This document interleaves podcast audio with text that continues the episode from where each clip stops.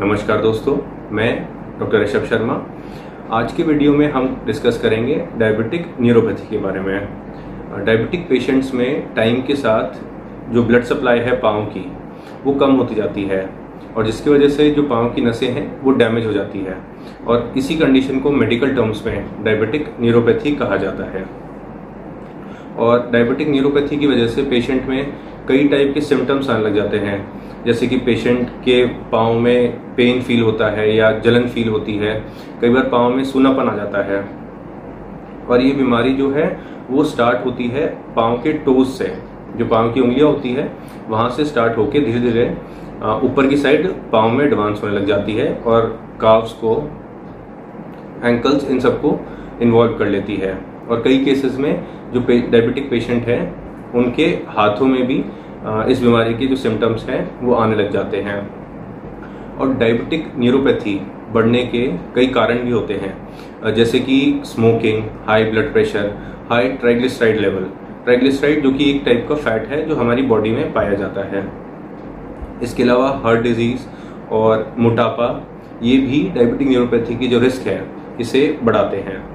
अब हम बात करते हैं डायबिटिक न्यूरोपैथी को कैसे डायग्नोज करा जाता है। तो डायबिटिक न्यूरोपैथी के डायग्नोसिस के लिए ज़्यादातर केसेस में एडवांस्ड जांचें जैसे कि nerve biopsy nerve conduction studies या फिर इमेजिंग स्टडीज़ जिसमें कि सिटी स्कैन एमआरआई स्कैन आता है। इन एडवांस जांचों की ज़रूरत ज़्यादातर केसेस में नहीं पड़ती। और डॉक्टर पेशेंट की मेडिकल हिस्ट्री से और पेशेंट की फ़िज़िकल एग्जामिनेशन से ही डायबिटिक न्यूरोपैथी का डायग्नोसिस बना लेते हैं। मेडिकल हिस्ट्री में डॉक्टर पेशेंट के सिम्टम्स के बारे में पूछता है, उसकी ड्यूरेशन क्या है और इन सिम्टम्स का दूसरे फैक्टर्स के साथ क्या एसोसिएशन है, ये डॉक्टर्स पूछते हैं। और फ़िज़िकल एग्जामिनेशन में डॉक्टर पाँव का एग्जामिनेशन करते हैं और कई साइंस के बारे में असेस करते हैं। जैसे कि पेशेंट के अंदर मूवमेंट और टच के सेंसेशन पेन के सेंसेशन टेम्परेचर के सेंसेशन वाइब्रेशन सेंस ये पेशेंट फील नहीं कर पाता। तो मेडिकल हिस्ट्री से और फ़िज़िकल एग्जामिनेशन से ज़्यादातर केसेस में डॉक्टर्स डायबिटिक न्यूरोपैथी को पहचान जाते हैं, इसका डायग्नोसिस बना लेते हैं। अब हम बात करते हैं डायबिटिक न्यूरोपैथी के ट्रीटमेंट के बारे में। तो डायबिटिक न्यूरोपैथी के ट्रीटमेंट में जो सबसे इंपॉर्टेंट स्टेप है, वो है एडिक्वेट ब्लड शुगर कंट्रोल यानी कि पेशेंट का जो ब्लड शुगर लेवल्स है, वो नियर नॉर्मल रहना चाहिए।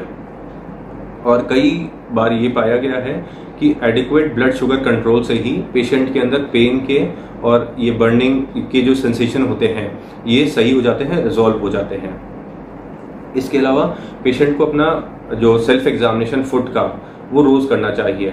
पेशेंट को अपने पाँव में इंजरीज के लिए अल्सर्स के लिए ब्लिस्टर्स के लिए, यानी कि छाले और फफोलों के लिए, या फिर ब्रोकन स्किन हो, इसके लिए रोज़ एग्जामिनेशन करना चाहिए और अच्छे से करना चाहिए। इसके अलावा भी पेशेंट को डॉक्टर के पास जाके अपने फीट का एग्जामिनेशन करवाना चाहिए।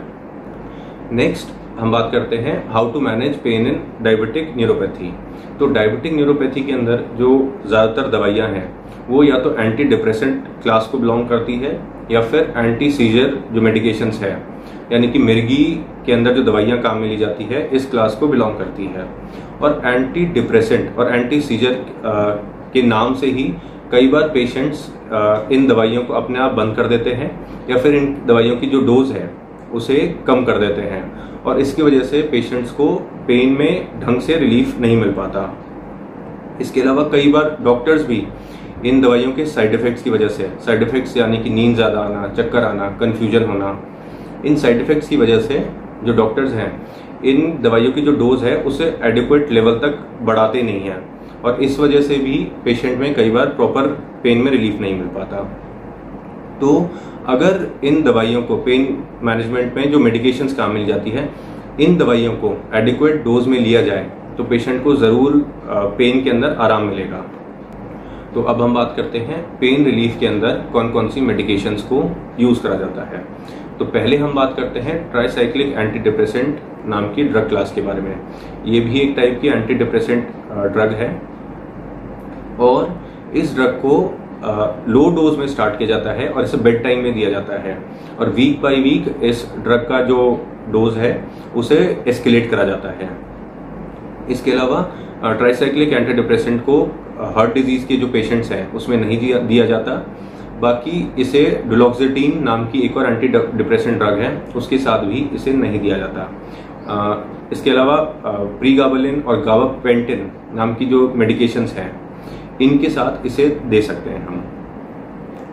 अगर हम साइड इफ़ेक्ट्स की बात करें तो ट्राईसाइक्लिक एंटी डिप्रेसेंट के साइड इफ़ेक्ट्स में मुँह सूखना कॉन्स्टिपेशन होना कन्फ्यूज़न नींद ज़्यादा आना, चक्कर आना, ये इसके साइड इफ़ेक्ट्स हैं। पर ट्राईसाइक्लिक एंटी डिप्रेसेंट को अगर अच्छी डोज में एडिक्वेट डोज में यूज़ करा जाए तो ये पेन रिलीफ में बहुत अच्छा काम करती है।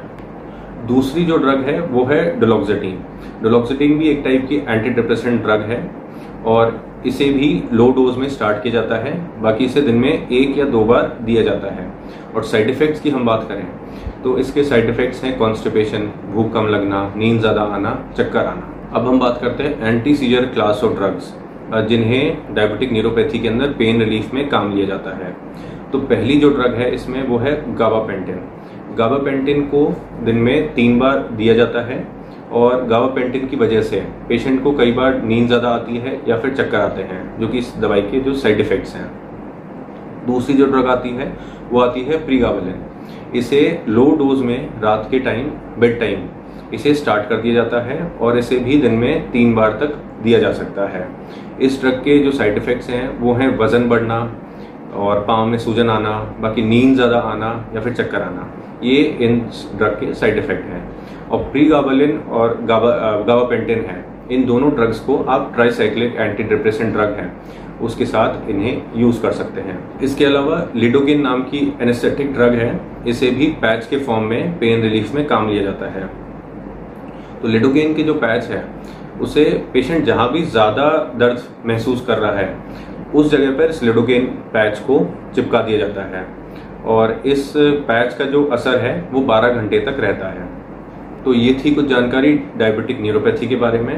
और ट्रीटमेंट के सेक्शन में मैंने डोसेज के बारे में ज़्यादा डिस्कस नहीं करा है। मैंने ड्रग नेम्स के बारे में डिस्कस करा, इनके साइड इफ़ेक्ट्स आपको बताए हैं। पर डोजेज मैंने इसलिए नहीं बताई क्योंकि आपका जो प्राइमरी डॉक्टर है, वो आपकी कंडीशन को देख के, आपकी प्रेजेंट कंडीशन को देख के डोजेज आपका, आपकी प्राइमरी डॉक्टर ज़्यादा अच्छे से डिसाइड कर सकते हैं। तो यहीं तक था आज का हमारा ये डिस्कशन और हेल्दी रहिए अपनी ब्लड शुगर लेवल्स को कंट्रोल में रखिए। थैंक यू धन्यवाद।